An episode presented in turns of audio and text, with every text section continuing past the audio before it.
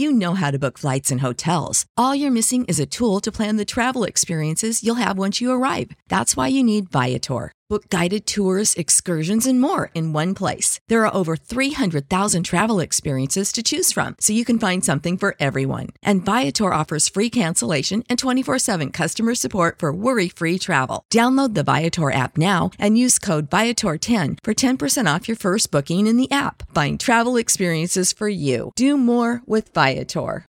Welcome to the Boneyard with Steve Robertson. As always, I am your good friend and host, Steve Robertson, here on the magnificent Monday edition of the Yard as we celebrate a big Mississippi State win. Big, and we took care of business, not big because the quality of the opponent. Not going to sit here and oversell uh, Bowling Green. They have been uh, decent this year. Of course, they uh, one and three on the season, so uh, I think it's important to kind of take things in context, but we did the things that we needed to do in this ball game. We're going to break the game down and have some fun doing it. I'm going to give you guys a Rock Vegas update as well. We expect to announce a sellout at some point today, at the latest tomorrow, but probably today. Had a really big weekend uh, for ticket sales, so we're almost there. So Rock Vegas will be a sold out show. That is tremendous. Thanks to all of you that have uh, made that possible. Had some great sponsors. We're going to talk about them uh, later in the week on the show. Encourage you to patronize those businesses that have done their part to help us bring this great event to Starkville. Spent some time yesterday, talked to uh, Lillian Axe's agent, talked to their road manager. Uh, we've got some cool things coming in, and um, there's always another, another check to write, right? I mean, that's just kind of how it always works. But, um, you know, it's Rock Vegas week. So Friday, this Friday, Hobie's on Main in the old State Palace Theater. It's downtown, downstairs. It's going to be a rocking night. We're Going to have four way stop, twist, and Lillian Axe there. And uh, it feels like I've been working on this forever and a day, but it's all come together pretty quickly. Uh, and then we'll all get together and uh, have a great time on Friday. I'm sure Friday I will be very stressed and trying to make sure everything goes well. However, I'm doing good right now had a good plan, executed a plan, and now here we are. And uh, as we get into Monday, I'm not stressed and worrying about anything. These tickets are going to sell out. Going to have a cool little light show, some extra PA, and three killer bands, and all of you. But again, thanks so much. A lot of people donated tickets too, and uh, that says a lot about our fan base. A lot of people said, "Hey, Steve, I can't make the show." But I'll buy tickets and you can donate them to students. And uh, drop some tickets off Friday to the staff of the Reflector and the DGs. My sister Reagan was a DG at State, and so some of the ladies, of course not all the ladies, some of the ladies of DG will be able to attend the show free of charge, courtesy of some amazing Mississippi State fans who were like, you know, hey, I want to support the event, but I can't make it. Had one one gentleman bought 50 tickets to give the students and those have already been uh, passed out. Now, what I'm going to do, there are some of you that are students that listen to this show. So, one day this week, probably on Wednesday, I'm going to take what's left that are donated tickets and I'm going to go to the drill field on campus. I don't know, probably on 1 o'clock or something. I'll, I'll tweet it out and I'm going to give those tickets first come, first serve to students that meet me on the drill field. That's how we're going to do it because I don't want it to be a situation where it's like, well, you know, I didn't get a chance. I don't have Steve. I don't have any money, but I want to go to the show. So I'm going to give you a chance. Meet me on the drill field. Probably Wednesday around one or two o'clock. I'll tweet it out. I'll talk about it on Wednesday's show. It'll all be on social media. So I'm going to meet students there. The only thing that I ask is that you use a ticket and you don't resell it. You use a ticket and you come to the show. I know when I was a college student, if somebody offered me free tickets to a rock show, I'd have been all over that. So that's what we're going to do. What's left of the donated tickets, and there won't be a ton of them, but there will be some. And I'll be there, and uh, we'll just have, everybody that shows up says, "Hey, Steve, I want to go to Rock Vegas." I'll hand them a ticket, and while supplies last. And then we'll pack the house, and uh, we do we do have a cap there, of course, because we're going to be compliant with the fire marshal, and we we're, we're going to be under total capacity because we got to think we got to account for the workers and myself and uh, the sponsors and the bands and people like that. So it'll be a full house. It'll be a great time. I was down at Hobie's a couple days this weekend. I'll be there probably every day this week, just kind of going to, you know, kind of being around the venue, making sure things are getting done. Uh, it's been a wonderful experience, but uh, I'm ready to rock, man. I don't know about you guys. I'm ready to rock. And then next weekend, on the Friday before we play Arkansas, we'll find out the time of that game today. I'm heading down to New Orleans to go watch Lily X play again next Friday. Be in Jefferson. I guess that's uh, Southport. South Point Music Hall there in New Orleans. So I'll see Lillian this weekend and next weekend. So maybe if you're a South Louisianian and you can't make it to this weekend show, um, you can check them down there. And then I'll turn right around Saturday morning and drive back on game day and be here in time to cover the game against the University of Arkansas. And uh, we'll talk about what happened to the Razorbacks over the weekend on today's show. So, again, thanks to everybody that has made Rock Vegas so successful thus far. Uh, if memory serves me correct, we are, we're nearly at $20,000 raised for the Bulldog Initiative. I believe that's correct. I think a- after today, once we sell these tickets today, and again, probably latest tomorrow, but I do think it happens today. We'll be over 20,000 and then if we sell all the merch and we'll give people a chance to donate too while they're there, our goal is to raise $25,000. And it looks like we got a good chance of doing that. And that is absolutely incredible. And again, thanks to all of you that have made this possible. And you know what? Here's the thing, too. Maybe you didn't buy tickets. Maybe you just didn't feel inclined to do so, but you still want to be involved in all this. You can still give to the Bulldog Initiative, and I encourage you to do so. Charlie did a Zoom call yesterday, kind of in the air of transparency. It's like, hey, listen, let's talk about this, kind of get some things out there. And, and let me say this where would we be without Charlie Winfield? Honest to goodness, ask yourself that. Where would we be if Charlie Winfield hadn't gotten involved in all this? Because you know, originally we had uh, you know a plan. The Legacy Group was out doing some things, and uh, that that didn't work out. We had the Starkville NIL thing, and that, that's not nearly as uh, as good for our players, perhaps as some people suggested that it would be. But if we didn't have Charlie Winfield doing this, who would do it? Who would be involved in all this? Where would the support come from? What happens if Charlie just wakes up tomorrow and says, you know what, I'm done with this? Where, where would Mississippi State be? That's one of the reasons I did this show to support Charlie and to support the Bulldog Initiative. I did this to make sure everybody understands, to bring awareness to all this, how important all this is. And again, I'm not going to preach about it long, but I just want to make sure you understand Charlie Winfield may not get the credit. There won't be a book written one day where we, uh, you know, we honor Charlie Winfield's efforts for what he's done in the NIL era. But he certainly is worthy of our respect. He's certainly worthy of our praise. He's worthy of our loyalty. The guy's a great bulldog. So thank you, Charlie. Again, thank you for all you're doing for Mississippi State. I am proud to partner with you. Let's thank our friends at Bulldog Burger Company. You know what? Bulldog Burger Company, the Eat With Us group, part of also uh, sponsoring the show not just this show, but Rock Vegas. Uh, our three bands are going to eat at those restaurants. Rather than just have catering brought in, we're going to just have them go eat at the restaurants. So if you're eating in Starkville on Friday, you might run into some uh, rock stars while you're eating at one of the Eat With Us restaurants. We're going to split it up, and uh, these bands are going to be able to go eat uh, for free. That's, there's nothing better than a free meal. But I want to thank uh, everybody involved with the Eat With Us group for uh, helping us make Rock Vegas especially special. You can go eat like a rock star too by going to Bulldog Burger Company. It's amazing to think the quality of food that's available to us here in Starkville. Eat with Us Group, been doing business here a long, long time. Bulldog Burger Company, you go have that great restaurant quality mm-hmm. hamburger, have the spring rolls as your appetizer,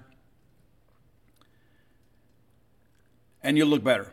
Simple as that. It, it, there's science behind it. You will look better you'll absolutely look better if you eat spring rolls. Have that chocolate shake to go. Three great locations to serve you University Drive in Star Vegas, that great new patio area. Go check that out. Lake Harbor Drive in the Roads and Flowwood area. And of course, Gloster Street there in Tupelo, a fine, fine location there. Bulldog Burger Company, the place where people go to meet. M E A T. All right, let's get in this ball game. It feels like it's been a month since we played, and it was just on Saturday.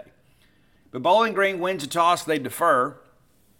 We get the ball first. We return the opening kick. We talked about Mason Lawler had not been uh, especially proficient when it comes to putting the ball in the end zone on kickoffs. And he didn't on this one. 58 yards to the state seven. Xavier Thomas returns at 21, out to the state 28. We have found something in Xavier Thomas.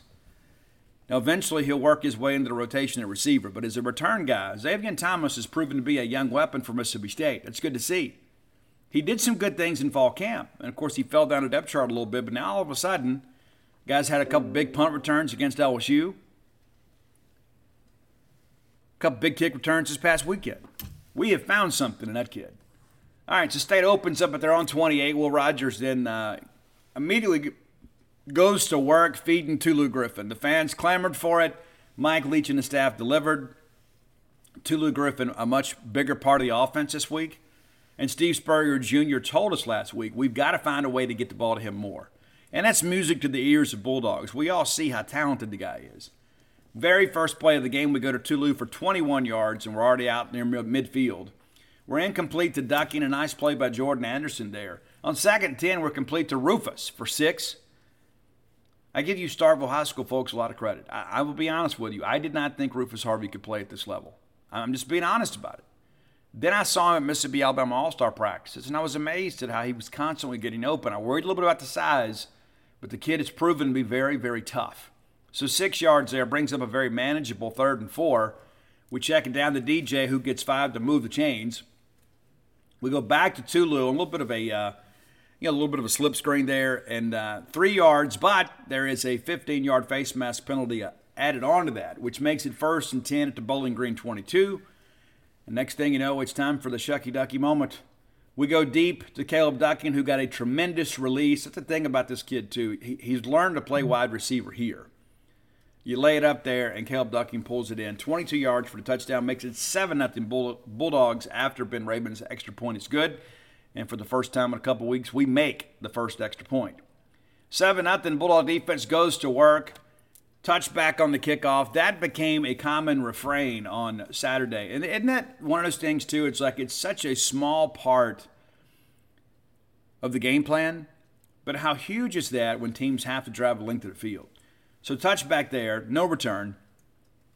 Uh, Camden Orth played in, in, place of McDonald. Not exactly but, but sure the thinking there. I, I, haven't really done a lot of research to find out. At the end of the day, it doesn't matter. But he's incomplete on, on first and 10. Second and 10, they give it to Ta'ron Keith, who was one of the better players. And uh, he had a decent ball game, all things considered. But he gets five yards back up the middle. Bookie Watson with the stop there. Then it's incomplete. Nice play by Cameron Young to get a, to get a tip on that looked like the player was actually open there, and they, and they call a block on the back on uh, Bowling Green on the play. State declines it, so it's a three and out. Sammy Sir then punts 26 yards. State showed some rush here. I thought that Carlos Nicholson was close to blocking the punt three times on the day. And his pressure here from the outside kind of rushed the process, and Sir punts it 26 yards uh, out of bounds at the state 44 yard line. So state sets up there, goes right back to work. I thought Will Rogers was especially crisp uh, on Saturday. We give it to Dylan Johnson, who runs for eight yards. We're kind of establishing some run early. We didn't run it an awful lot, but we did early just to kind of loosen things up. On second two, it's complete to Caleb Ducking, shucky ducky quack quack for 16 more yards. First and 10 down to the Bowling Green 32. Next thing you know, we lay it up there. Simeon Price, who actually has to turn around and uh, and fade, wielded not Will's best pass. The, the the net result was really good, but a little bit of air into this one. But Simeon was so wide open, that it didn't really matter. So first collegiate touchdown for Simeon Price. We told you guys in fall camp, guy's going to be a weapon for us. And uh, while he has not been a primary ball carrier in many ball games, this is a young man we have very high expectations for. And again, Ben Raybon good on the extra point. It's 14 nothing. Massimo Biscardi kicks one deep here. They actually elect to bring this one out. One of the only returns they had on the day. And Ta'ron Keith gets 27 yards. However, however, there's a holding call. It goes all the way back to the Bowling Green 11. All right, 14 to nothing lead now for State. Second defensive series for Zach Arnett's defense. There's a complete pass to Harold Fannin Jr. for seven yards, and uh, DeCam and Bookie wrap that up. Second and three. They run Patterson at the middle for two, which brings up a very manageable third and short. That said, State just absolutely pinches and blows this thing up in the middle. Patterson gets nothing and likes it. and then lo and behold, they have to punt. Fourth and one from their 20, they punt away. And again, State puts together a scoring drive. Three consecutive scoring drives for the Bulldogs here. Would have loved to put this one in the end zone. But anytime that you can get a three-score lead in the first quarter, you'll take it no matter you know the, the frequency of touchdowns. First and 10 from our 28. It is back to Tulu Griffin for seven, which makes it second and third. We go back to Tulu for two. Brings up third and one. DJ just handling business in the middle runs up there doing yeoman's work, gets a first down to move the chains. First and 10, we find Rufus Harvey for 13. Now we're across midfield, rolling again. Will Rogers gets flushed here, and uh, actually, we fumbled a snap here. And I thought they could have reviewed it and actually called that a forward pass because it did appear like his hand was moving forward. That said, you know, the, the end result was okay. But it makes it second and 14. We try to go back to Tulu again, and they get a hand in there makes it third and 14. Will Rogers then completed Simeon Price, who gets 10. Thought we might go for it here, and we do. We run this right, nice little out route to Caleb Ducking. We ran that last year with Makai Polk, too, but uh, Ducking pulls it down for 12 yards, and then Will Rogers is sacked. They overloaded us here, really got up on the edges and kind of overwhelmed the tackles a little bit. And listen, we knew Bowling Green could rush the passer. They get two sacks on the day. You know, the, the, the, the idea of us getting a clean sheet in this game probably not very good. Uh, we did a really good job early on handling the delayed blitz. They would drop into coverage and bring a safety late, and a lot of that was frontside pressure. We did a good job picking that up. They finally get to us here. Makes it second 19. So, second time on this drive, we're behind the chains. We're complete to Dylan Johnson. We only get one yard here. And this is, again, as a product of their pass rush. You know, they're all over Will and Will just kind of dumps it off, and they're rallying to the football. We get nothing from it. Uh, complete on the next play to Dylan Johnson again for two. And again, I think this is the point here where Bowling Green felt like the game was kind of getting away. And if you go down three touchdowns here, it's already over. So it was getting late early.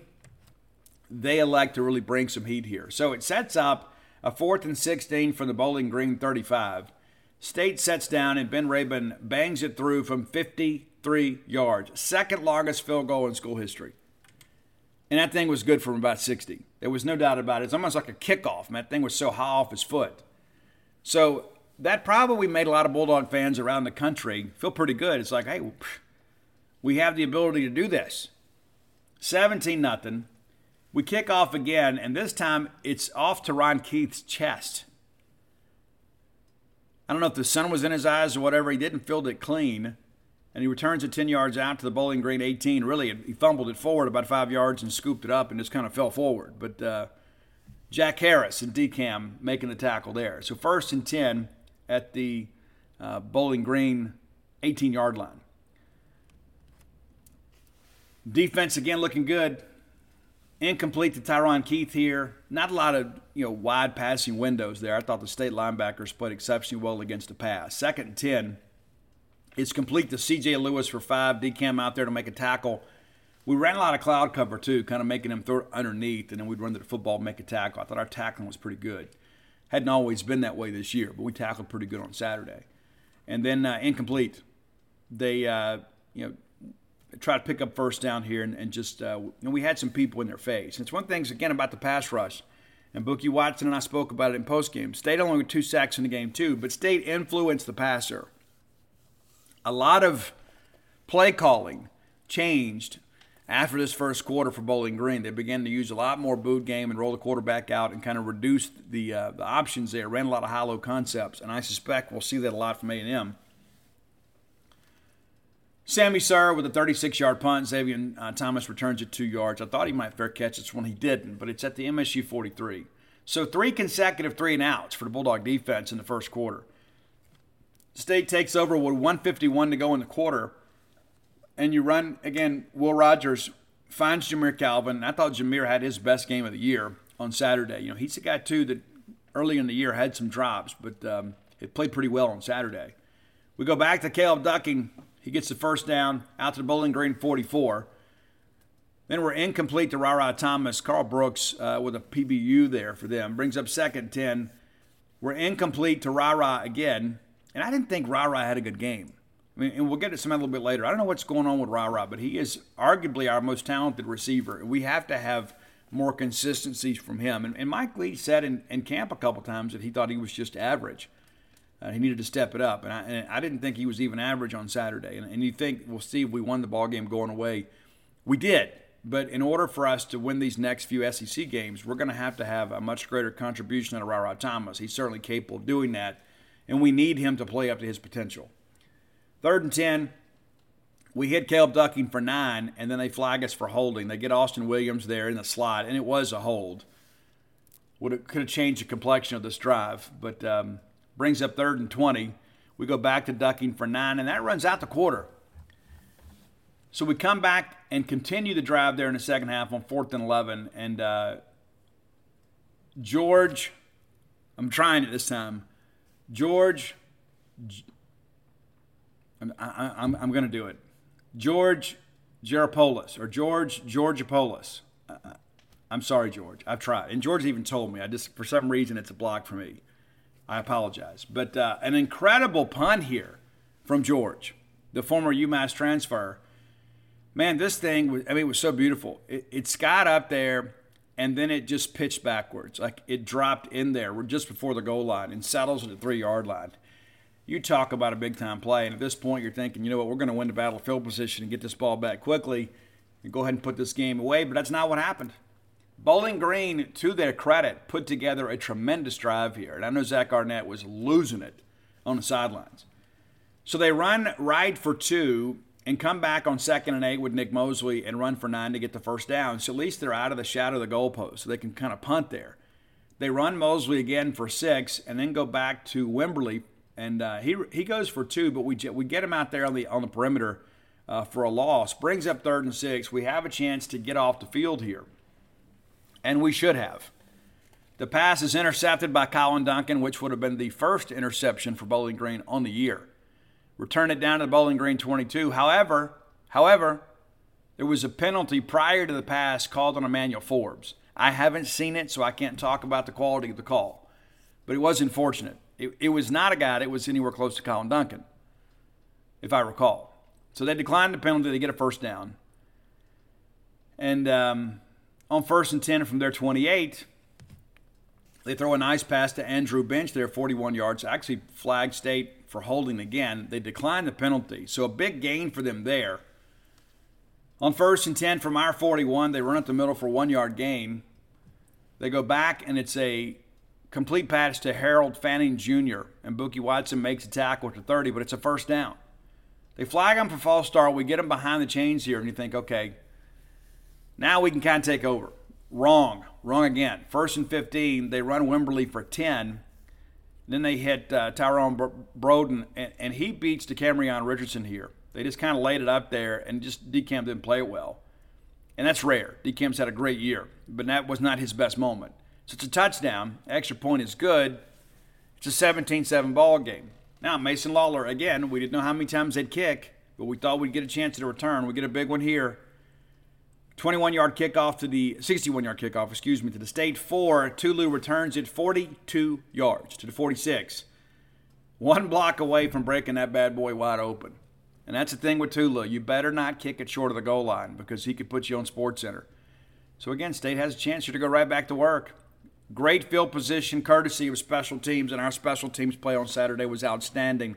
And how long has it been since we've been able to say that? Two years now? Because you know, Matt Brock's group in 2020 was really good we might be better this year. When we're all pulling in the same direction, we might be better this year. And that's been a thing every week. There's been one or two things. This week, as a unit, collectively, they were outstanding. First and 10 from the state 46. We give it to DJ for six. We go back and throw it to DJ, and this time for 13 yards. And that guy really runs with a full head of steam. You know, once he gets behind the linebackers, if you're a defensive back, you better go low. First and 10 from the Bowling Green 35. We complete to Austin Williams for six. On second, before we go back to Jamire Calvin, who gets three, which brings up a third and short. And rather than uh, than run the football here, we lay it up again. Caleb Ducking on the post, 26 yards for a touchdown. And then there is joy and pandemonium in Starkville as everybody breaks out into the duck. And it's just a matter of time before everybody in the crowd starts doing it too. Extra point is good, and then Massimo Biscardi comes through with a touchback.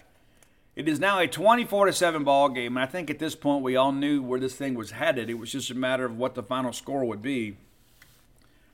Rather than come back out and allow Bowling Green to answer, your Bulldog defense really stepped up, and Bookie Watson said they were told, you know, on the sidelines, it's like, hey guys, listen, let's get back to what we were doing. Kind of, like we kind of relaxed a little bit. What we didn't here, we had some real urgency on this drive. Uh, Camden Orth uh, kind of repaid Will Rogers for the fumble there. He fumbles and jumps right back on it. Of course, the, they only lose one yard where we lost four. Then it's a complete pass to Patterson for four, brings up a third and seven. State really does a good job here. Emmanuel Ford for the nice PBU. Kid's having a great year. Sammy served in with a 27 yard punt. And again, that's State getting back there. DeCarlos Nicholson just about took it off his foot. One more step, and, it, and it's probably probably a touchdown for State. Uh, so again, again, we're not quite getting there, but we're influencing the punter. We're forcing him to to punt, but not not a great punter anyway. But because of the fact that we were stressing the punter here, we get great field position. State sets up at its own 45, complete to Rufus for 16, all the way down to the Bowling Green 39. We're incomplete to Simeon Price. On second and 10, we're complete to Antonio Harmon. How about that? A Kosciusko sighting really nice play there. And, and you know, Antonio's got that big physical frame. He can absorb that that hit from the safety when he crosses the face of the safety. Did a great job there. First and 10 now at the Bowling Green 24. We find Jaden Walley. What a great job here. This is the play that everybody's seen. This is the one where Will is rolling left, not rolling away from the arm side, and then leads Jaden Walley, who did a good job kind of getting himself open and Will drops it in there. Jaden, a great job on the footwork to make sure he gets a foot in and actually got two in. And now it's first and goal at the Bowling Green 2. Will is incomplete to Jamire Calvin for a touchdown. It is a 31 to 7 ball game. A lot of people decided, you know what, I think I'm going to go watch football on TV. Ben Raybon good on the extra point. Massimo then the touchback. Bowling Green takes over at uh, their 25 with 2.49 to go in the half. Patterson runs for nine off the left side. Then they go right back up the middle and uh, get the first down. I thought they got a favorable spot here, to be quite honest with you. I thought it was favorable. I thought they gifted him the first down here. It may have been a mercy thing. I didn't think he made it. All right, complete to Keith on first down, brings up second and four. They go back to C.J. Lewis, who uh, gets it out in their midfield in a first down. One of the only real sustained drives these guys had. They had two scoring drives, and then they had this one. They had, they had this drive, and uh, this one, of course, ends in a turnover. On second and four, they find C.J. Lewis, and then they're they're, in, they're complete to Tyrone Broden for five. Made it second and five. They call timeout, and as well they should. They're across midfield. You know, one big play here, and you got a chance to get a field goal. Camden Orton incomplete to um, to Hilaire. Sherman Timms in his face right there. We, we we don't always get credit for these hurries, but we were all over this guy. And then there's an interception by Shawn Preston, the first official interception against Bowling Green the entire year. Preston returns it out near midfield. State credited with a quarterback hurry to Tyrus Wheat here. And then Preston's blown up on the sidelines and doesn't draw a flag. I'm not quite sure what happened there. Should have been 15 more. Probably cost us three points too. Because we get the ball there, you know, at, at midfield, and uh, you know, with the penalty, it'd been a 35, with just five seconds to go. You could have attempted another field goal and the way Ben Raybon's kicking right now, good chance it goes in. But nevertheless, we uh, we run the clock out here, and so it's 31 to seven at the half. And at this point, I think everybody's feeling good except for that one drive. And you know, at some point, everybody's going to score. I mean, that's just kind of how football is. It's, it's it's very difficult to shut anybody out. But with the margin what it was, I think a lot of people were able to kind of sit back and enjoy the rest of the ball game. All right, so let's jump into our second half here. Because having to hire a new employee sometimes is the absolute worst, right? We've all been there. If you've got your own small business, I mean, you're, you're trusting your livelihood, you're trusting your baby, your blood, sweat, and tears with somebody perhaps you don't know very well. That's why you got to be 100% certain you have access to the best qualified candidates available you got to check out LinkedIn Jobs. LinkedIn Jobs helps find the right people for your team faster and for free. How cool is that? There have been times in the past I've made hiring decisions when I was desperate for an employee. Been nice to have had a partner to help me screen through some of this and make sure that I get people that fit the specific skill set I'm looking for. It's so easy to go make a free ad today at LinkedIn. Maybe you should. Then add your job and the purple hashtag hiring frame to your LinkedIn profile to spread the word you're hiring. Simple tools like screening questions make it much easier to focus on candidates with just the right skills and experience so you can quickly prioritize who you'd like to actually meet, interview, and ultimately hire. It's important to have the right team. It's why every small business rates LinkedIn jobs number one in delivering quality hires versus your leading competitors. LinkedIn Jobs helps you find the qualified candidates you want to talk to faster than ever before. Post your job for free at linkedin.com slash boneyard. That's linkedin.com slash boneyard to post your job for free. Some terms and conditions may apply. To the fact Bowling Green won the toss and deferred to second half, they elect to receive here. And Massimo Biscardi gets a touchback. What again? What a weapon that is. That should not go undervalued. Because there were years we could never get a touchback. There was one, I can't remember what year it was. Maybe it was 07 or 08. I think we had one on the whole year. One. All right, first and 10 at their 25. It's complete to Patterson. Excuse me. They run Patterson left for three. And it's complete to Hilaire for two, which brings up a third and five. And then next thing you know, Colin Duncan comes free on the safety blitz. And I thought Colin Duncan had his best game of the year sacked for a loss of eight yards here. Brings up a fourth and 13. So it's like, okay, you went in and made all your adjustments. You're going to come out, and this is how you're going to attack us, and you go three and out.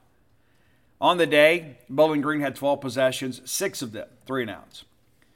State takes over at our 35 after a fair catch from Zavion Thomas. First and 10. We give it to Dillon Johnson. Again, just absolutely just runs over people. Runs right back up the middle for 40 yards. For a second, I thought he might break it. Goodness gracious, you talk about a game changing play. You get a three and out, and then your very first play of the second half, it's a 40 yard gain. And it's one of those demoralizing gains. You know what I'm saying? It's not like somebody just you know, missed a tackle or whatever, or you know, somebody fell down. We ran up the middle here, and he just burst right through the heart of the Bowling Green defense. Those are the kind of things that are cardiac shots. First and 10, we're incomplete to Austin Williams. Then there is a flag on them for offsides, makes it second and five. We find Caleb Ducking for two. And third and three, we get it to Jaden Walley for uh, nine yards. It gets, moves the first down. Uh, change makes it first and goal situation, pardon me. And we find Tulu for the touchdown. And uh, a great little out route here. Nice little concept here. Basically, you flood the right, you get man to man coverage on the left, and you put uh, arguably uh, your fastest and one of your slipperiest receivers out there in man coverage, and you throw it to the, the boundary, and he goes and gets it. And a lot of people have complained about that concrete. That concrete has been there forever, but I, am with you guys. I, I didn't. I've never noticed us having as much issues with that concrete at Davis Wade. Like people were talking about it on Twitter, and I'm like, yeah, this is true. I, I, don't ever remember us having as much trouble. We had two times there, Caleb and Tulu both nearly fell on that concrete. So that's something we got to look into. Uh, ben Raybon extra point is good, and then Massimo touchback again it's so great to be able to say that. Extra point good, touchback. Extra point good, touchback. It's a, it's a basic thing, but we've got to be able to handle the basic tenets of football, right? 38 7 at this point now. Bowling Green takes over at their 25. Nick Mosley runs for one. Orth then complete to Harold Fannin Jr., who had a decent game for them just four yards, and then they find uh, Odie Hilaire for 19. That guy's a really good player. I, I, won't be the least bit surprised to find out he's been invited to the NFL Combine. Uh, first and 10 from midfield.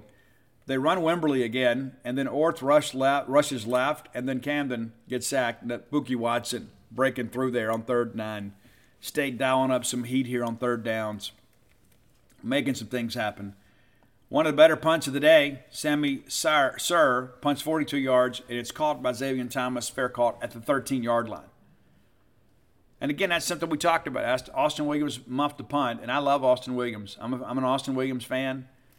You know, a lot of people said, you know what? Well, let's let, let Xavier Thomas handle it. Well, we are. We are. Now, not a lot of big moments in this ball game. So we'll see if Xavier can handle it, you know, when, it, when times are tight, right? But early returns are good. Pardon the pun. All right, 621 to go. State takes over at the 13. Will Rogers complete to Jamire Calvin for eight. And then we find Rara for 14. And Rara fumbles the football. And fortunately, we're able to get back on it. And now it's first and 10 at the 35. Simeon Price and runs for two at the middle. We're incomplete to Jaden Walley. They got in our face a little bit there. And then again, a missed opportunity. We talked about Ra Ra had a tough ball game, and he'll admit that. We run the run, you know, run the, the post here. Pretty regular concept, but we got everybody else kind of squatting underneath, and you get Ra Ra out, and Will throws an absolute dime here, and Ra Ra can't pull it in. So on this same drive, we get a Ra Ra fumble and a Ra Ra drop. He's better than that. We all know this, and Ra Ra knows that. And Ra Ra's going to be fine. But, um, you know, we again, we need Ra Ra. We need Ra Ra at 100% Ra Ra. Archer Trafford then 43 yard punt. Nice job. And uh, returned to the uh, returned eight yards to the state uh, 28 here. But again, a missed opportunity here. Missed opportunity for state to, to really put the game away, even though there was no trepidation. You don't want to play sloppy football. All right, first and 10 from their 28. Camden Orth is incomplete to Tyrone Broden. Second 10, they come back and they hit Griffin Little for 13. First time we've said his name today. Shawn Preston with a tackle there. And you're starting to see some reserves on defense here. And like I've read some things again, and I love every one of you guys in those Facebook groups. I love you all, but some of you make my head hurt. We didn't play these guys until you know last four or five minutes. It's not true because here's Asias Furge with a tackle. Shawn Preston's also a second team safety, right? I mean, we're playing a lot of reserves early, especially on defense. I think Jett Johnson played most of the game. All right, first and 10.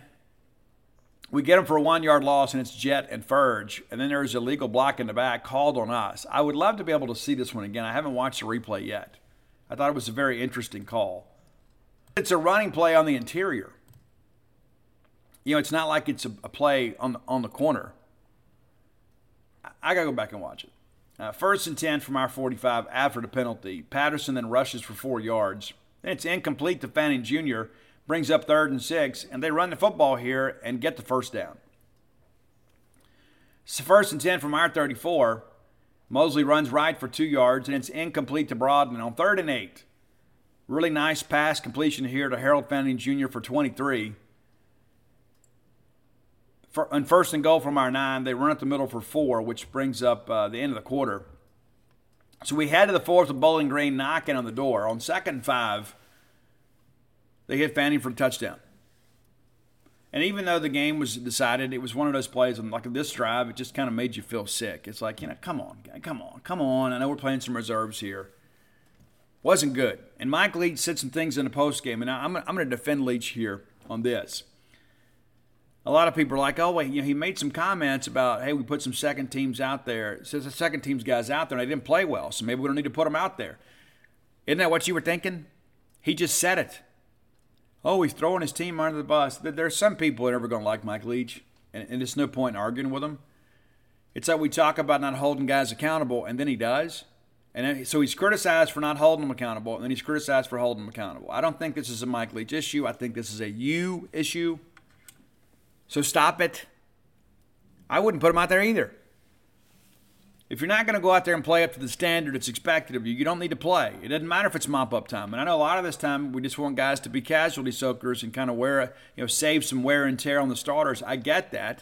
And it's the only way you build depth. But if we have guys out there that can't execute the plays, can't run the offense, can't work within the framework of the defense, they don't need to be out there, regardless of the score. This is not the YMCA. So I applaud Leach for saying it, and you can rest assured he will say even more uh, when the team uh, gets together Tuesday. But now, Mike Leach is not out of line. Some of y'all need to toughen up a little bit, honestly. All right, Mason Lawler's extra point is good, and they kick off again. And what do you know? Mason Lawler again uh, kicks this one to the goal line, and Tulu Griffin brings it out 28 yards.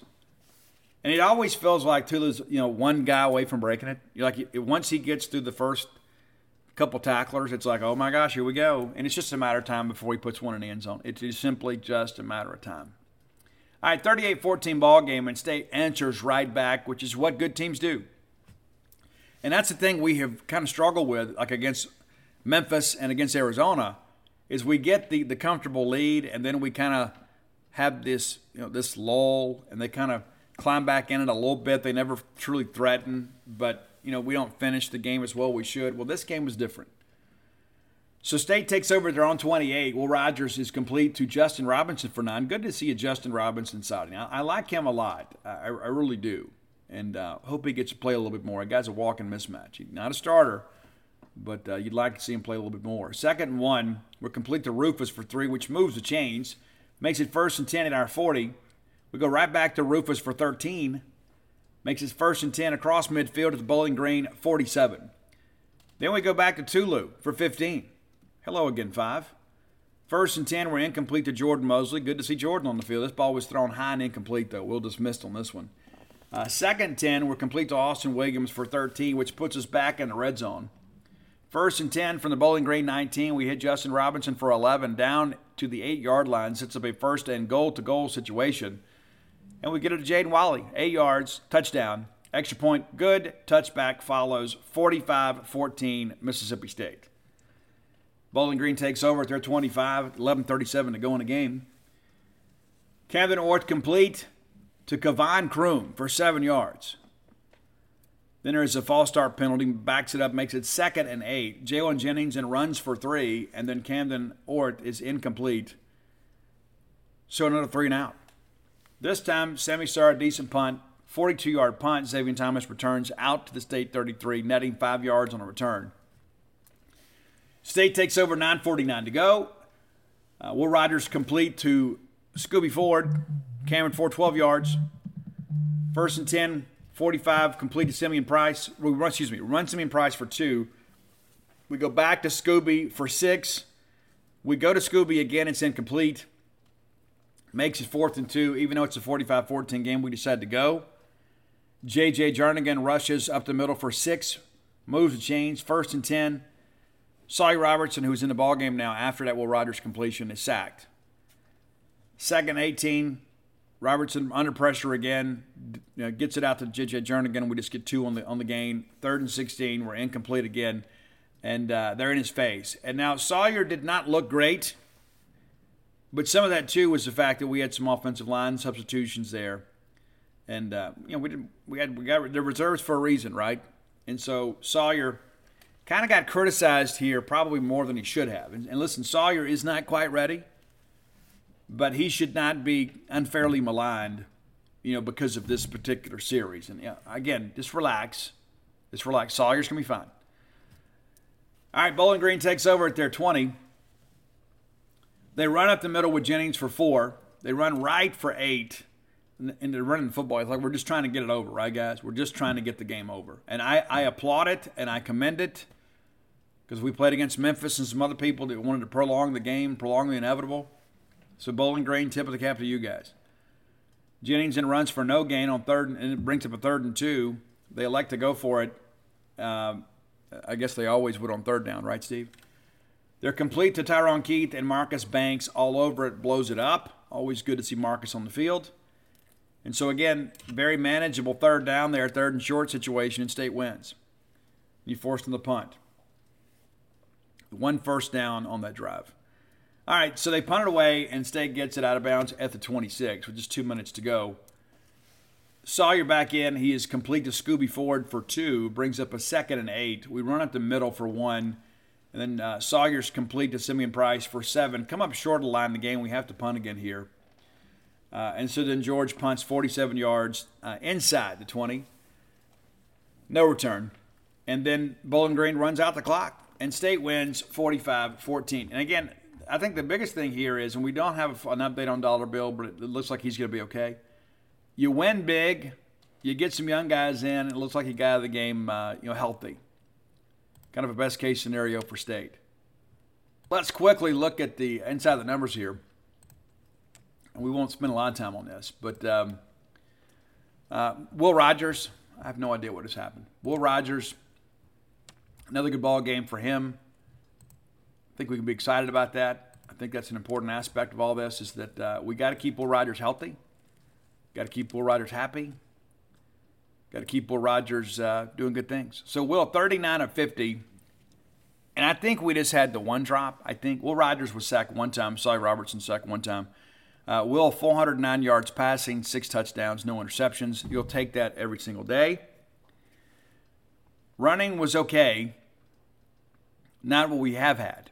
right? Well, we didn't run it as much. We had we had 11 rushing attempts, and of course, a couple of those are on the quarterbacks. Actually, three of them were quarterbacks. But uh, Dillon Johnson, your leading rusher, four carries for 57 yards, and of course, the long of 40. JJ moves the chains with one of his. Simeon Rice. Uh, Woody Marks didn't play. It's just precaution, just trying to get him healthy. We didn't need him. Let him rest, and of course, he always wants to play. But um, kind of where we are. But yeah, he's fine. Uh, Caleb Ducking, seven catches for 96 yards and a couple touchdowns. Two loose, six for 57 and a touchdown.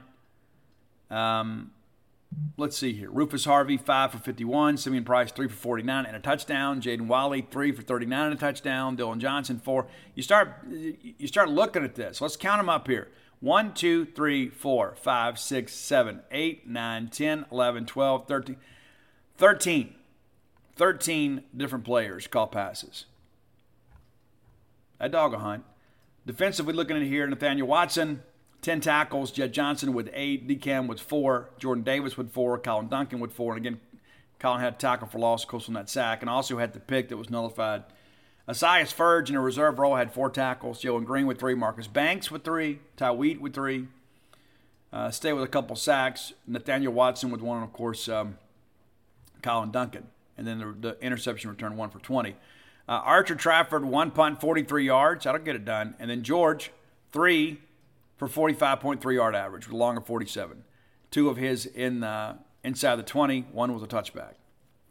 Xavier Thomas, two punt returns for seven yards, and had the one kickoff return for 21. And then Tulu, two for 70. That'll work. That's a nice average. Ben Raybon, of course, the one field goal. And we have Massimo with seven kickoffs. Five of those are touchbacks and Raybon had one also for a touchback. So you had eight eight kickoffs and six resulting in touchbacks. And then one of those, if you recall, the one they muffed. And uh, maybe the most important stat of the day, PAT, six for six. So thank you, Ben Raybon. Met, met, met his dad uh, after the ball game. So that's your Bulldog uh, victory. Hope you guys are satisfied with that. We get ready for a pretty big stretch. We're going to talk about that here a little bit later in the show.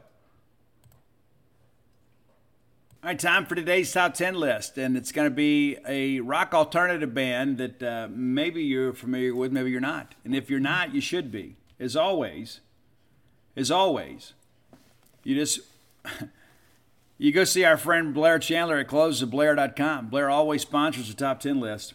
Blair's phone number 601 500 2344. Go to closewithblair.com, C L O S E with Blair, B L A I R for all your mortgage needs. Whether you're looking to refinance your home or possibly buy a home for the first time, Blair Chandler is a guy that gets things done. He is a closer, top 1% close ratio in the country. Works for Fairway Mortgage, recently voted number one in customer satisfaction and mortgage loan origination. A lot of fees associated with getting a mortgage done. Mentioned to Blair by text or by phone call or by email or by carrier pigeon that you heard about him on the boneyard, he's going to pay for your appraisal. That's a $500 value. How about that? That's a nice incentive just for being a boneyard listener. When you have needs in the mortgage industry, reach out to my friend, your friend, Mississippi State friends, Blair Chandler. Keep it in the family when at all possible.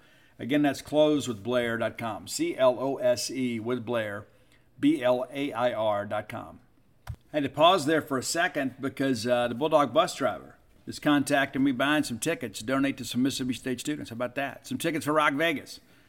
So it looks like a handful of Bulldog fans that uh, will get to go to the show, courtesy of the Bulldog bus driver. All right. Today's top 10 list is Taproot. You say, Steve, I've never heard of Taproot. Well, you should. You should have heard of Taproot. They were basically kind of like in that second wave of nu metal. And uh, I really dig these guys. They haven't done a whole lot here as of late. They went on hiatus for a while. The singer, Stephen had some issues for a while, but uh, they're back and they're playing shows and occasionally producing some new music. Uh, a song that did not make the list because for some reason this album is not on Apple Music. You can find it on YouTube. A song called Wherever I Stand. Great, great song. Love it. It would have absolutely been probably a top six song, but it didn't. Uh, didn't make the list because it's not available, but I wanted to shout that one out. I love that song, Wherever I Stand. Great song. Taproot, a very interesting band. And uh, so Gift was their debut album. And the first real single on that album was a song called Again and Again. Now, the production value on this album was not great. And so when you listen to this, the, the song quality is good, the lyric quality is good, the production value is not. So don't harshly judge the band based on maybe, you know, the sonic quality of the recording. But again, again, and again is the name of the song. Number nine from the Welcome album, which was their first release with Atlantic Records. The song is mine. Great tune. Really one of those things too, you know, it's about it's about relationships. A lot of songs are. From the album The Episodes, number eight is a song called No Surrender. And there are three songs, I guess two songs from the episodes uh, on this list. My favorite Taproot album is Plead the Fifth, but the episodes is really strong as well. And so No Surrender, number eight. Number seven is a song, uh, my, my son actually, I sent him the list for his thoughts, my son Ani, uh, about, and he, and he said, hey, you know what? I think April Suits needs to be on there, and he's absolutely right. And uh, so that's number seven on the list. April Suits kind of changed it up a little bit there. Number six, this is a recent single, came out during quarantine. It's a great track called Stay Away. I think Stephen vocally is really, really strong here, and it's always good to hear bands you love produce new music. But Stay Away, number six, the most recent song on our top 10 list. Now, the rest of these five, I think most people that know the band would probably say these are the top five tracks. You may disagree with the order, but I think we would all say, you know what, this is it. Number five, also from Plead the Fifth, is the great track Release Me. Great vocal. The chorus is real catchy. Kind of got that half step hook in it. I love this one a lot. Number four, this song is actually, believe it or not, about a murder and it's called The Everlasting. And uh, it's basically kind of about a fatal attraction. And um, it's like in the aftermath of the killing itself. And um, it's a very interesting song. It's a song called The Everlasting. And basically, it's about a guy that kills his girlfriend. In no way is it praising the event, but um, you know the lyrical content is uh, is very different from much of the catalog. Okay, number three, and this is a song that got most people into the band Taproot. It's a track called Poem off the album Welcome. And when you listen to it, it's going to take you back a little bit. It's very timely, you know, for that period of music. Poem, a lot of people would argue that's probably the best Taproot song. And, and I could probably get down with that. I disagree, but I think that is one that is probably the signature song of the band Taproot. Number two, off the album Blue Sky Research. When this album dropped, the record company did such a great job. It's like everywhere you went, like at Walmart and places like that. You know, we used to sell CDs. I'm from the 1900s, so I have a lot of them. But uh, this was like on the end cap. Everywhere you went, there was all this, you know, posters and all this pre-promotional stuff. And um, this song has this very haunting type vocal if I was going to plug you in a Taproot, this is probably the first song that I'd play for you. It's very, very different. The tuning on the guitar is different. Uh, it's got this real melodic parts to it, but the vocal on it is really unlike anything else. Number one for me, and it's also I'll plead the fifth. The video for this is cool too, and uh, I can't remember the name of the girl that's in the video, but she's outstanding. It's a song called Fractured. Everything I said was true is a subtitle. Everything I said was true except for I love you. Uh, it's it's basically it's a breakup song, and again it's kind of in the vein of nu metal. It's kind of got some rap elements to it and things like that. But uh, the guitar on this is absolutely phenomenal. Love this song. Fractured. Everything I said was true. That's your number one song on today's top ten list from the great alternative rock band Taproot. If you don't know Taproot, get to know them. And maybe you listen to this list in reverse, just so you can kind of get plugged in. But I would venture to say those top five songs, like if you were a serious uh, Octane listener, you know, 15 years ago, 16 years ago, you heard a ton of Taproot because they were a huge Octane band. And then again, they kind of went on hiatus a couple times, and while Steven got things figured out. Uh, but they're a great band. Again, glad they're making new music again. If you have a chance to go see them at a show, you certainly should.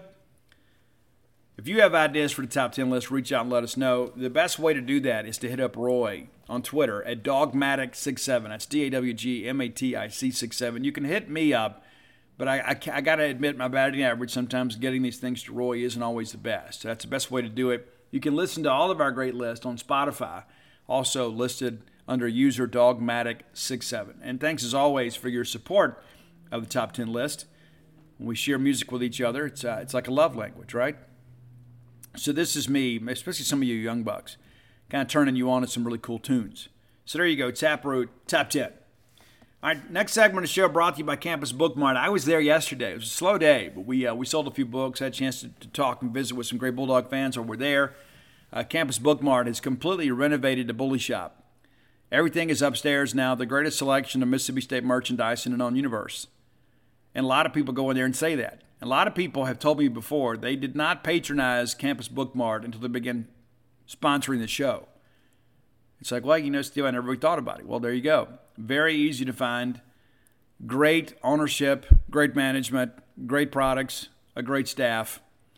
Campus Bookmart, always on time. If you can't make it to town to see them, visit them on the World Wide Web at campusbookmart.net. And by being a loyal Boneyard listener, we'll give you a phrase that pays. That's BSR, which stands for Beautiful Steve Robertson. That gets you free shipping on all orders over 50 bucks. Any order less than $50, absolutely incomplete. All right, time for this week's SEC Rewind. We did okay with our picks, but I tell you, some of these teams beat the spread on us. Starting with Kent State against Georgia. Did you expect that? I mean, Georgia's been so incredibly dominant, and then the Golden Flashes you know, in the spirit of Nick Saban, goes out there and really gave Georgia all they wanted for a while. Really, really big surprise there. Yes, Georgia won, and they, they, they win by 17, but goodness gracious, I really expected that to be a blowout. So, strike up the flashes, good game for them. Did you see this Missouri Auburn thing? I know they were playing the same time we were. Are you kidding me? And like there are people that want Bryan Harsin fired already. Like we, we can't do. We yeah we won the game, but it's like we lost. I haven't watched the game in its entirety. I've just kind of read the social media commentary and I saw the highlights, what few of them there were. This was a dog of a game, an absolute dog of a game. Auburn wins 17 14 in overtime. How crazy was that? We're watching the, you know, the final seconds of regulation there in the media room waiting for Mike Leach to get there. But, um, you know, Auburn jumps out to a 14 0 lead, and you think, okay, they're going to put these guys away. I didn't think the Missouri defense would be able to slow them down. Then Missouri ties it in the second quarter. It's 14 14 to break, and it goes scoreless in the second half. You talk about anemic offense. Look at that second half. And then Auburn kicks a field goal to go ahead, and Missouri is about to cash in here. And they fumbled the ball in the end zone. And Auburn recovers, and Auburn wins 17 14. Missouri had a chance to put this thing away. They bring the guy, the kicker, that's been uh, perfect from 20 yards and in, and he misses a chip shot. I don't, you know, when you can get a touchdown, why don't you get a touchdown? They got too conservative there, and the end the football gods are watching, and Missouri loses. Now Missouri two and two and 0 and one in the league. Auburn now three and one and one and zero in the SEC, but probably the most precarious three and one record due to quality of competition. Auburn has played nobody. Of course, Mississippi State blast Bowling Green 45-14. Another great game. We knew it would be. And there were three games we were really intrigued by, and all three of them delivered. And this one, maybe perhaps the best Tennessee and Florida. Tennessee 38 33 winners. Hendon Hooker with a big ball game for, uh, for the Volunteers. Florida now, you know, Florida, of course, uh, not ranked, nor should they be. They were back up to 20. They're now 2 and 2 and 0 and 2 in the SEC. And then, you know, both of those wins, you know, they beat Utah early on. That was a good win. But both wins come out of, out of conference and then you, you narrowly beat South Florida. I still think Billy's going to be okay out there, but uh, and good game for Tennessee, who is now four and zero. Oh. I said it weeks ago, and some of you laughed at me, and that's okay. I'm okay with you being wrong. Tennessee, four and zero, oh. one and zero oh in the SEC. Got a couple of uh, top 20 wins under their belt too, and it only gets tougher from here, right? But Hendon Hooker, 22 of 28, 349 yards, a pair of touchdowns, and then he ran for 112. Look out, LSU. Uh, small then runs for 90 yards too. I mean, so really nice game offensively for the Volunteers. And again, it looks like they're going to navigate through this NCAA probation thing with kind of minimal sanctions, which is crazy. They, they will get some sanctions. There's no doubt about it. But uh, you know, based on that notice of allegations and the fact that um, we're trying to have this kindler, gentler NCAA enforcement group, I don't think it's going to be nearly as serious as we expected early on. So times are good in Knoxville. Ole Miss, 35 27 winners over Tulsa. 35 27 winners. Now, this was a 35 17 ball game at the half. And then Ole Miss kind of took their foot off the, off, off the brakes, uh, off the gas, excuse me. It got a little dicey late. And Ole Miss with a 28.4 uh, second quarter. And you think, you know what, this thing is over. And Tulsa wins the second half 10 nothing, and then had the ball twice, just needing to score and, and of course go for two. But it's a one possession game, and uh, they lose their quarterback, Brin, who was pretty good, but uh, Braxton made some plays, but 9 of 22 passing. You know, once he left the game, it was going to be kind of difficult. When Brin left the game, it was going to be difficult for Tulsa to mount a comeback. But, uh, but Ole Miss wins. And here's the thing, too, about the Rebels. We've talked about what a joke of a non conference schedule they had. All right, well, they're done with that now. And, and that, that's important to understand, too. They have played all four of their non conference games. They've won them all, and only one of them was been with you know, any trepidation at all, which was Tulsa. But again, Ole Miss with a 35 17 lead at the break. Now, thing, now business picks up a little bit. They'll host Kentucky this weekend. Top 10 ranked Kentucky We'll talk about that uh, you know later in the week. But the gimmies for Ole Miss, with the exception of the annual Battle of the Vanderbilts on October 8th, are over. At best, every game outside of that is a toss-up for Ole Miss. So again, we expected them to get out to a 4-0 start. They are possibly a 5-1 start, maybe even 6-0, and then the rest of the year a little more challenging. So Ole Miss is about to have to earn it. Kentucky. They beat Northern Illinois, but man, look at Northern Illinois has scared some teams to death. Kentucky wins 31 23. And it's crazy to look back at some of this stuff, man. They're, they're one and three, right? Northern Illinois is one and three overall, and they're going to be tough in their league. They beat Eastern Illinois. They lose at Tulsa 38 35. They lose to Vanderbilt 38 28. And they lose at Kentucky 31 23. When they get in, when they get into the MAC, I don't know that I want to play these guys. You said, Steve, they're one and three. Yeah, I understand that, but look at who the who they play. Look at the quality of that non-conference schedule. And now they're going to get in here and be able to get after some teams that have kind of recruited at the same level they have. Don't be surprised to look up at the end of the, end of the year, Northern Illinois in the MAC championship game. They gave Kentucky fits, man. It was 14 14 at the break. Kentucky finally gets some separation there in the third quarter, makes it a 24 14 ball game. And then Northern Illinois comes back and uh, makes a 9 7 fourth quarter. And they lose by eight. Not sure what to make of this Kentucky team. Somebody, somebody's a fraud between Kentucky and Ole Miss, and maybe they both are. But somebody's got to win, and somebody's got to lose a ball game uh, this weekend. But uh, and again, we'll break that down later in the week. But uh, Kentucky, again, you just kind of you know, kind of going through the motions here. They, they never seem to win with style points. All right, the the primetime game, Arkansas and A and M from Jerry World what a crazy game this proved to be. Arkansas, of course, was in the top 10. And I think we all said, you know, I don't know if they're that good, but they kept winning ball games. They lose this one, and of course, really the decisive play in the ball game. Arkansas has a chance to go up 21 to 7, and they were doing whatever they wanted to do offensively. Arkansas gets up 14 nothing, and then A&M gets on the board. And then KJ Jefferson, for some reason, like dives from the four yard line a&M knocks it loose. Chappell picks it up and then hands it off to a teammate who returns it for a touchdown. They miss the extra point.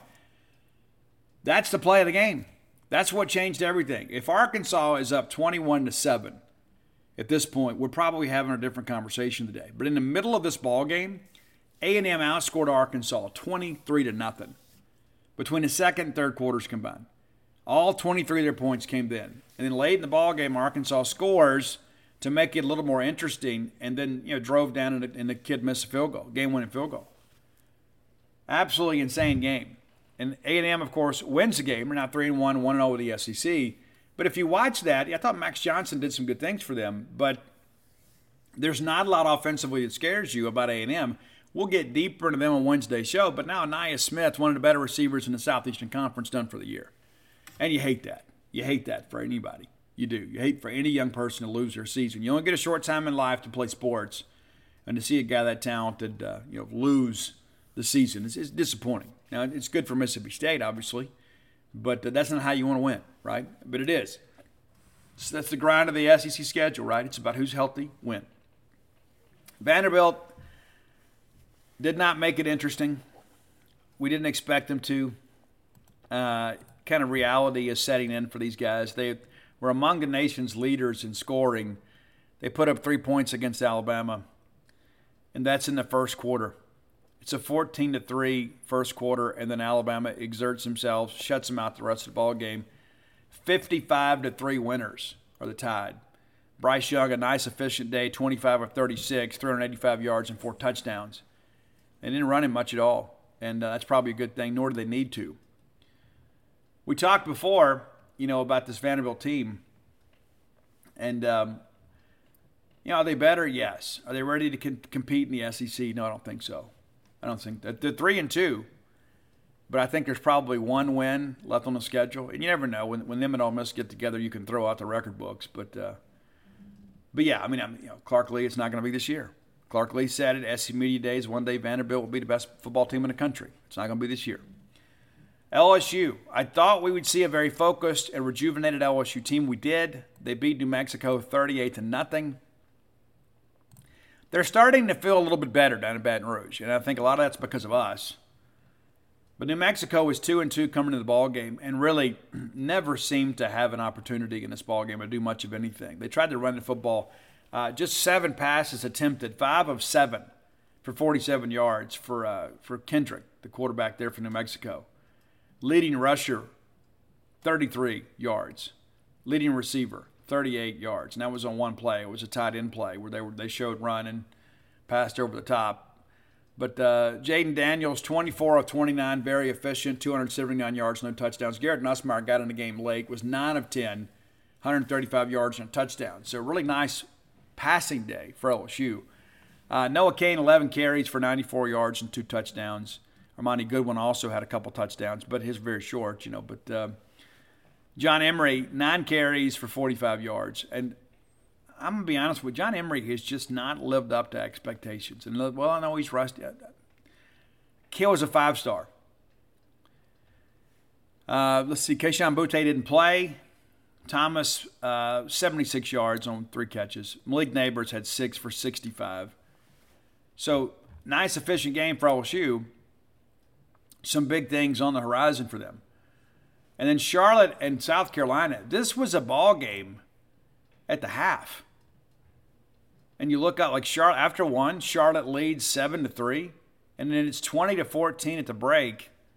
And then you know Beamer ball comes out and just exerts itself and takes over there in the third quarter. Twenty two nothing in the third quarter, and they and they go on to win fifty six to twenty. And this Charlotte team's not good. You know they're one and four 0 1 in their league and, and looking at a losing record. South Carolina's now 2 and 2, 0 and 2 in the league. But again, I think it's a precarious team. I really do. I, I think they're going to struggle to get to a bowl game. You know, maybe I'm wrong, but that, that's how I see it today. Take a brief look ahead at next week's action. With everybody getting into conference play, should be a better a better week. We got a couple non-conference games, but we got a lot of head-to-head this week. Kentucky at Ole Miss. That's an 11 a.m. kick. Eastern Washington is at Florida, so Florida should pick up a win. South Carolina State is South Carolina. That should be a win for the Gamecocks. And then everything else basically is uh, conference play. So Alabama is at Arkansas. That might be the most intriguing game of the day. Could be. There's some good ones. There should be some good ones. Alabama at Arkansas. I don't think Arkansas can compete with Alabama this year. I know they did last year. It was an interesting game. It was in Tuscaloosa, and because of that, I think you're going to see a very focused Crimson Tide. And I think Nick Saban kind of likes flying under the radar a little bit too. Not that he doesn't embrace great expectations, but I think this is a ball game that Alabama could see as a statement game. And I think they will. I think Alabama is going to beat Arkansas handily. I'm not saying it's going to be a big blowout. I think they win by two touchdowns or more, though. I don't think that Arkansas secondary is very good. I think Arkansas while they had some veteran leadership last year, I don't know if they have it as much this year. I think they're really going to be challenged after you know, that disappointing loss uh, to Texas A&M. So we'll see what happens with every bit of that. But uh, you know, I'm, I'm excited for this ball game. Now I have to watch it on DVR though, because Mississippi State, Texas A&M are playing at three o'clock there. So three o'clock. So they'll start you know 30 minutes before us. We'll keep up with it throughout the ball game. That's a big game for Mississippi State. We need to win the A&M game. We need Alabama to beat Arkansas and not just beat them, but kind of tenderize them a little bit. You know, State gets a little grace in the schedule. And I thought that Arkansas A&M game was a very physical game, and you knew that it would be. That's two teams that really want to run the football. So State's got to do a good job getting a quarterback on the ground here. Got to make Max Johnson beat you with his arm, and of course he's got one less quality passing target to do it with. And again, I hate that for Nye Smith, but uh, State needs to take full advantage of that. LSU is at Auburn. Now, last year, Bo Nix went into Baton Rouge and embarrassed LSU, one of his best games in the Auburn uniform. But when you look at this Auburn offense and look at these quarterback problems, do, do you do you give Auburn any credit in this ball game? Absolutely, you don't. LSU should go in there and win that game handily. They're starting to kind of get the running game going. You know, Auburn's a team too that that thing could go off the rails and and I think Auburn people are already kind of bracing for impact. Let's take a quick look too at this Auburn group. I think it's important to kind of understand. You know, we, we always we get so acutely aware of what's going on with us. Sometimes we forget what's going on with everybody else. But they've got one non-conference game left. Auburn does. And like I read the other day, somebody said, I, I, see one more win on the schedule. And I don't know that I would count Western Kentucky as a W right now if you're Auburn. Can you afford to do that? The week before the Iron Bowl? in case you hadn't been paying attention, Western Kentucky is 3 and 1. Their long loss was 3 points at Indiana. Western Kentucky is absolutely capable of going to Auburn and winning that game. Auburn may not win another game this year. They may not. They should, but they may not.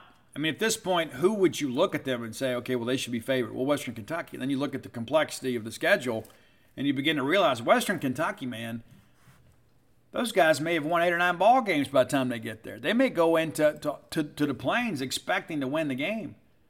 And, and I look at the schedule here. There is, outside of a trip to Middle Tennessee State, there is really not a lot between Western Kentucky and Auburn that should derail them. They get Troy this weekend. That game's at home. But you start looking ahead here and you start thinking, you know what? They may go into Auburn with a full head of steam. But of course, Auburn will play LSU this weekend. Then they go to Georgia. That's a loss. They go to Ole Miss, and I think we, if we're being fair, we, we want Auburn to win that ball game. But do you, do you have any confidence whatsoever that they can go on the road and win a game in the SEC West? I don't. And we really need Auburn to win that ball game. But the reality of it is, I don't know that they can. You know, of course, you never know the, the quality of the teams health wise by the time you get there. Then they host Arkansas. Then you're on the road at state. So think about that for a second. What's going to be the mood of the team, the temperature in Auburn if they lose four straight coming to Starkville? And we're going to get them. And then you then you host A and M, then you host Western Kentucky, and then Alabama. I mean, look at the schedule, and you, people picked them last in the West for a reason. And you begin to realize right now they're three and one, but again, that's probably the most precarious three and one in the country. Georgia's at Missouri. I think we'll see Georgia get on track again this week. but uh, again, we'll preview these games on Friday. It's not a full slate of games this week, but uh, but again, you've got a lot of teams you know, within the conference playing head to head. It's not quite as many games to cover, but uh, reality of it is, is it should be another interesting weekend of college football. You got a couple of gimmies in there, but again, a lot of conference play this week, so it should be a lot of fun. Uh, to watch. And uh, I, I, like a lot of these matchups, and I think some of these matchups are not maybe advantageous to the home team. Um, but the reality of it is, I think the SEC West ha- has a chance to have a really good week uh, this week, especially across the across the way there. That's more people uh, all these more people buying tickets to donate to students for Rock Vegas. All right, final segment of the show brought to you by Portico. I've told you guys before, if I was moving to Starkville now, I would move to Portico. There'd be no question about it. I'd love to be that close to campus. 1.1 miles away from the Mississippi State campus. Close enough for convenience, far enough away to have a little privacy. You can't beat it. You can start with a two bedroom, two bath home, go all the way up to a four bedroom, four bath home. Maybe get your ballgame weekend retreat, maybe get your primary residence, maybe get your retirement home. But either way, you need to have a place in Starkville. I would love for you to be my neighbor. Absolutely love it. If I was moving to Starkville now, it's absolutely where I'd move. I, I live out in the sticks. I'm, I'm, happy out here. I am. But some nights, you know, when I, I decide, you know what, I think I'm hungry, I'm going to run to town. Sometimes I decide to eat a bowl of cereal because I just don't want to make that drive.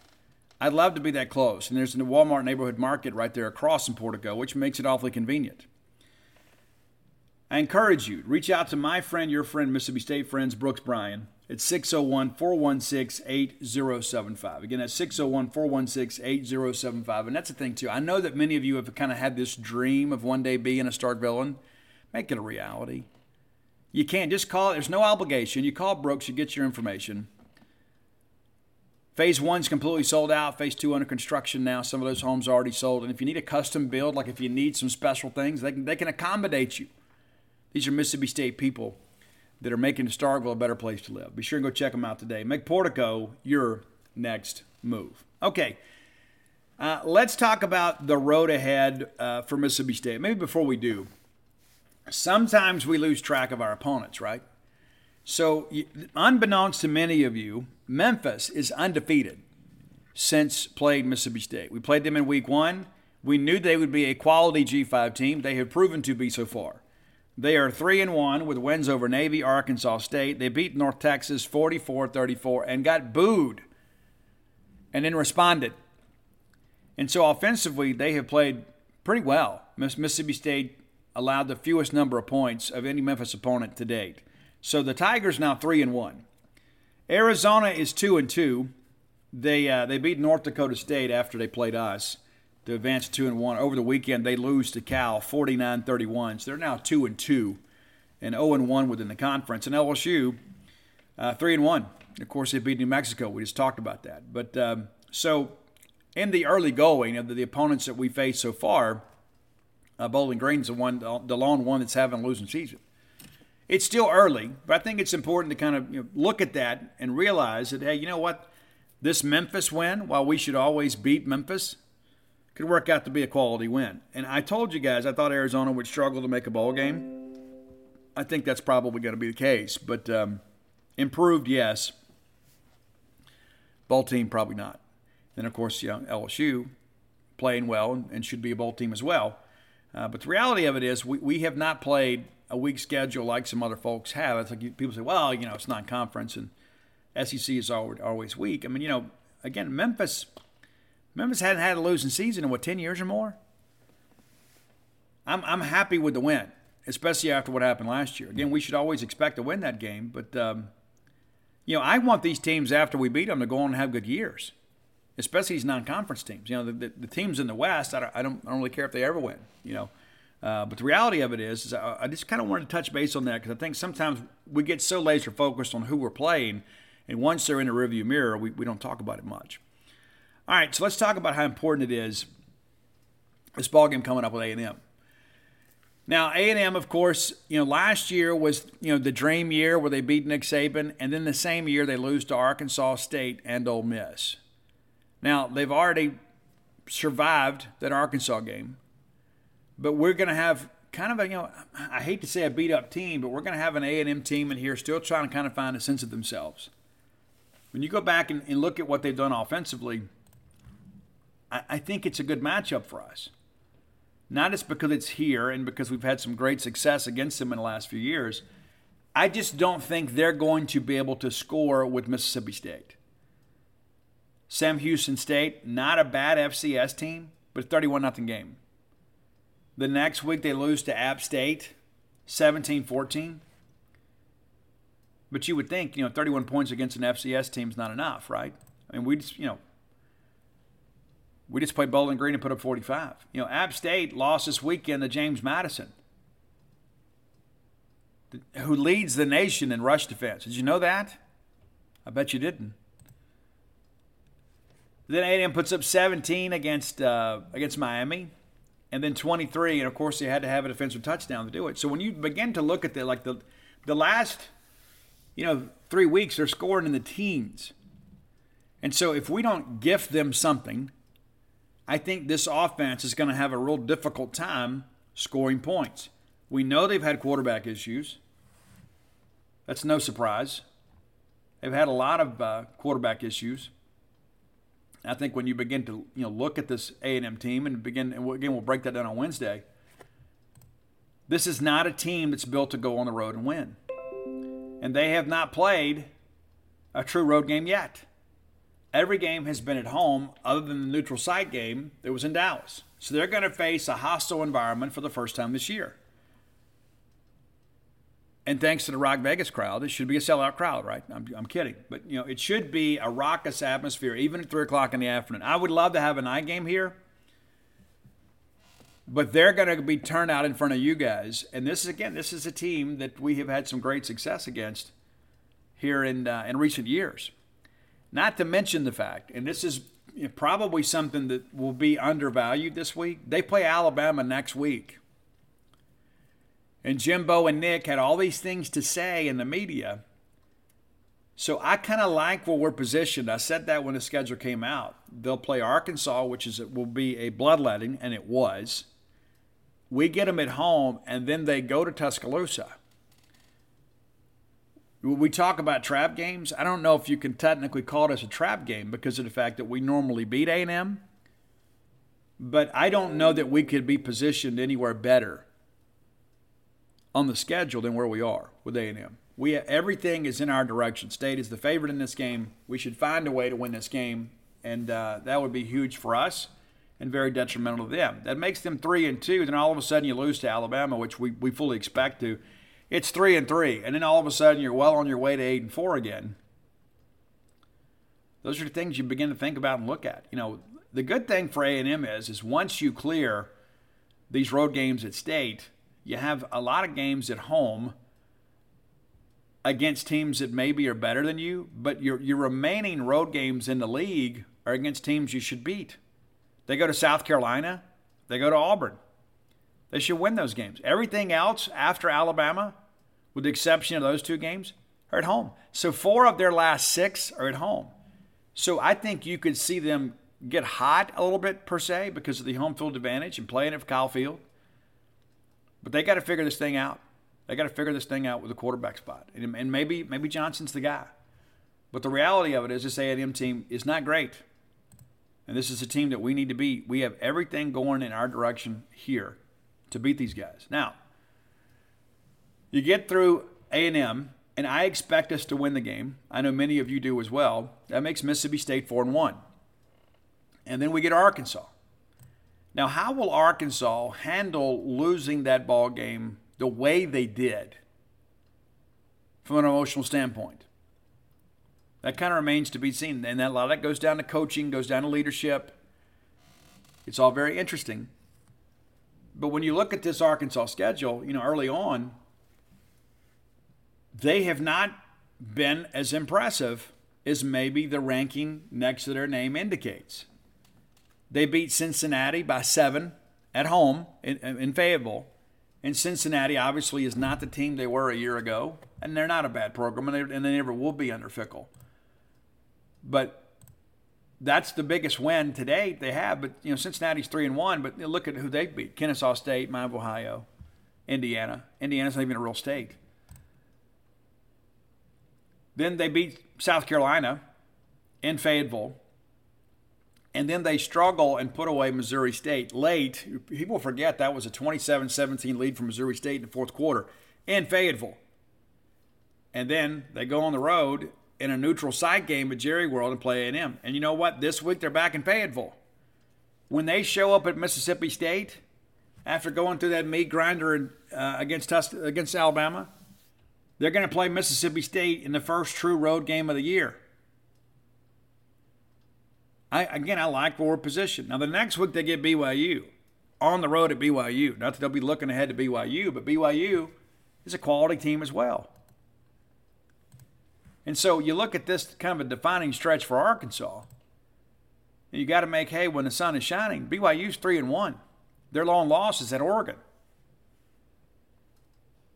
So Arkansas again will play Alabama this week in a very physical ball game. It's two teams that like to run football, and then they will play their first true road game of the year at Mississippi State.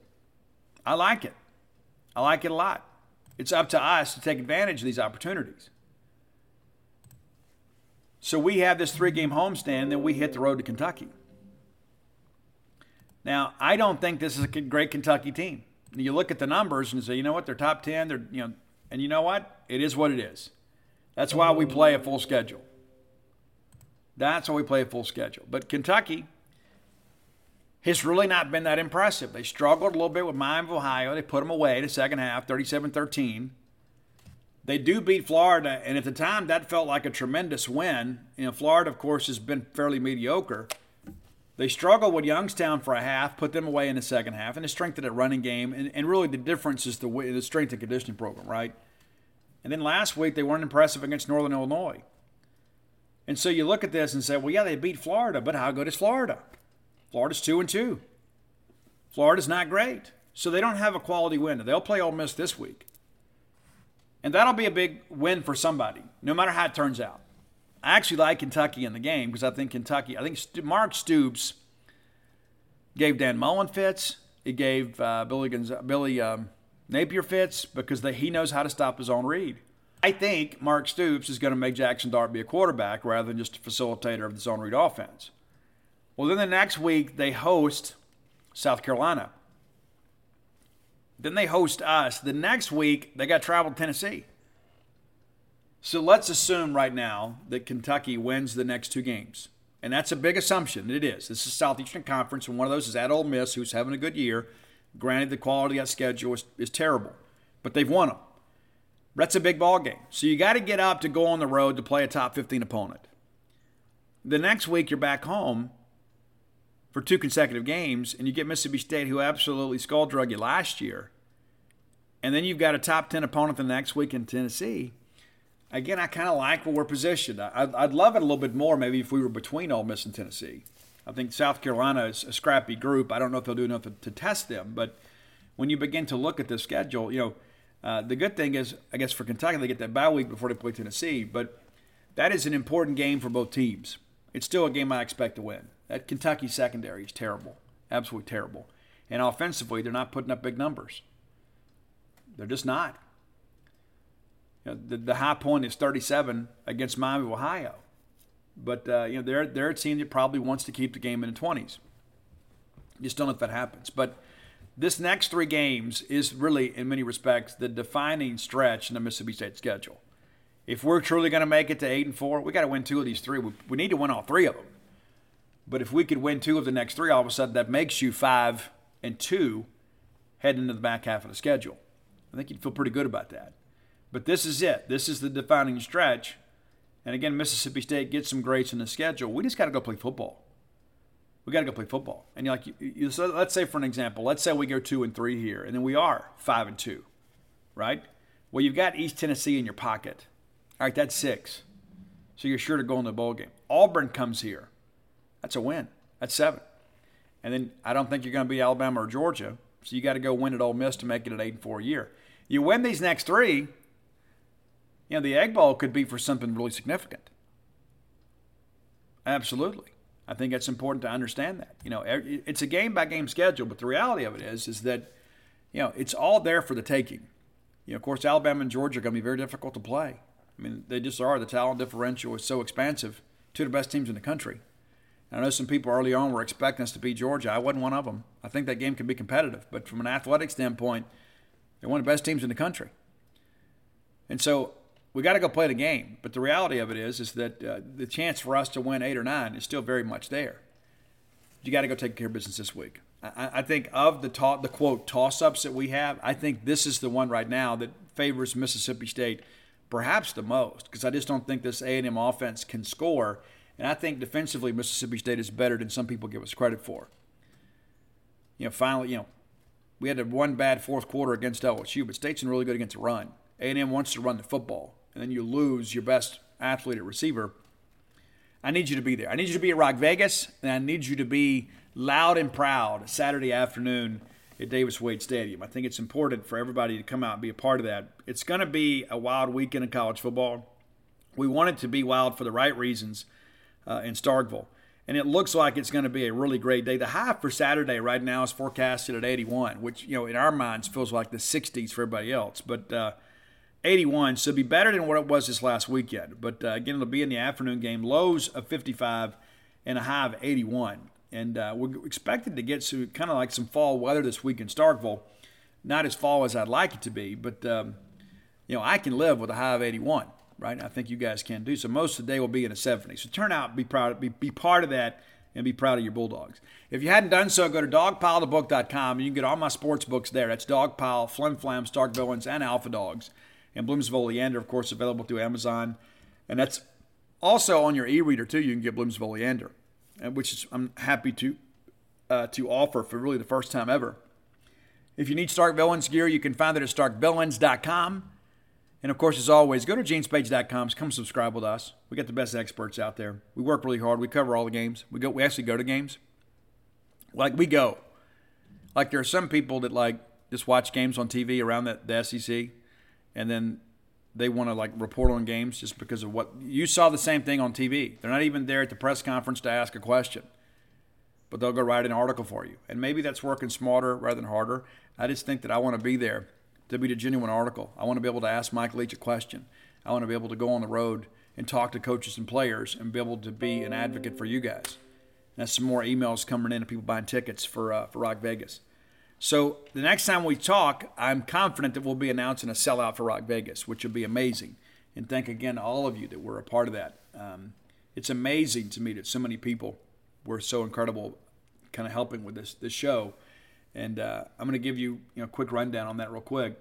It's Campus Bookmart, Discount Building Materials of Starkville, Harvey's, Portico, Resilient Life Counseling, Security Technology Supply there in Central Mississippi, Soul Recovery, The Bell Smith, and William Wells Tire and Auto.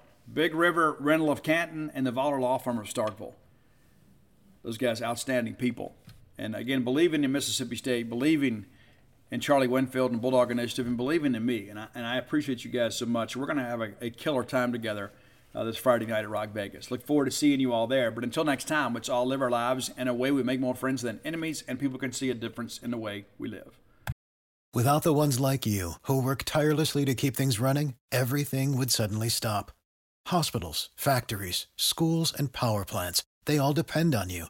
No matter the weather, emergency, or time of day, you're the ones who get it done. At Grainger, we're here for you with professional grade industrial supplies. Count on real time product availability and fast delivery. Call clickgrainger.com or just stop by. Grainger for the ones who get it done.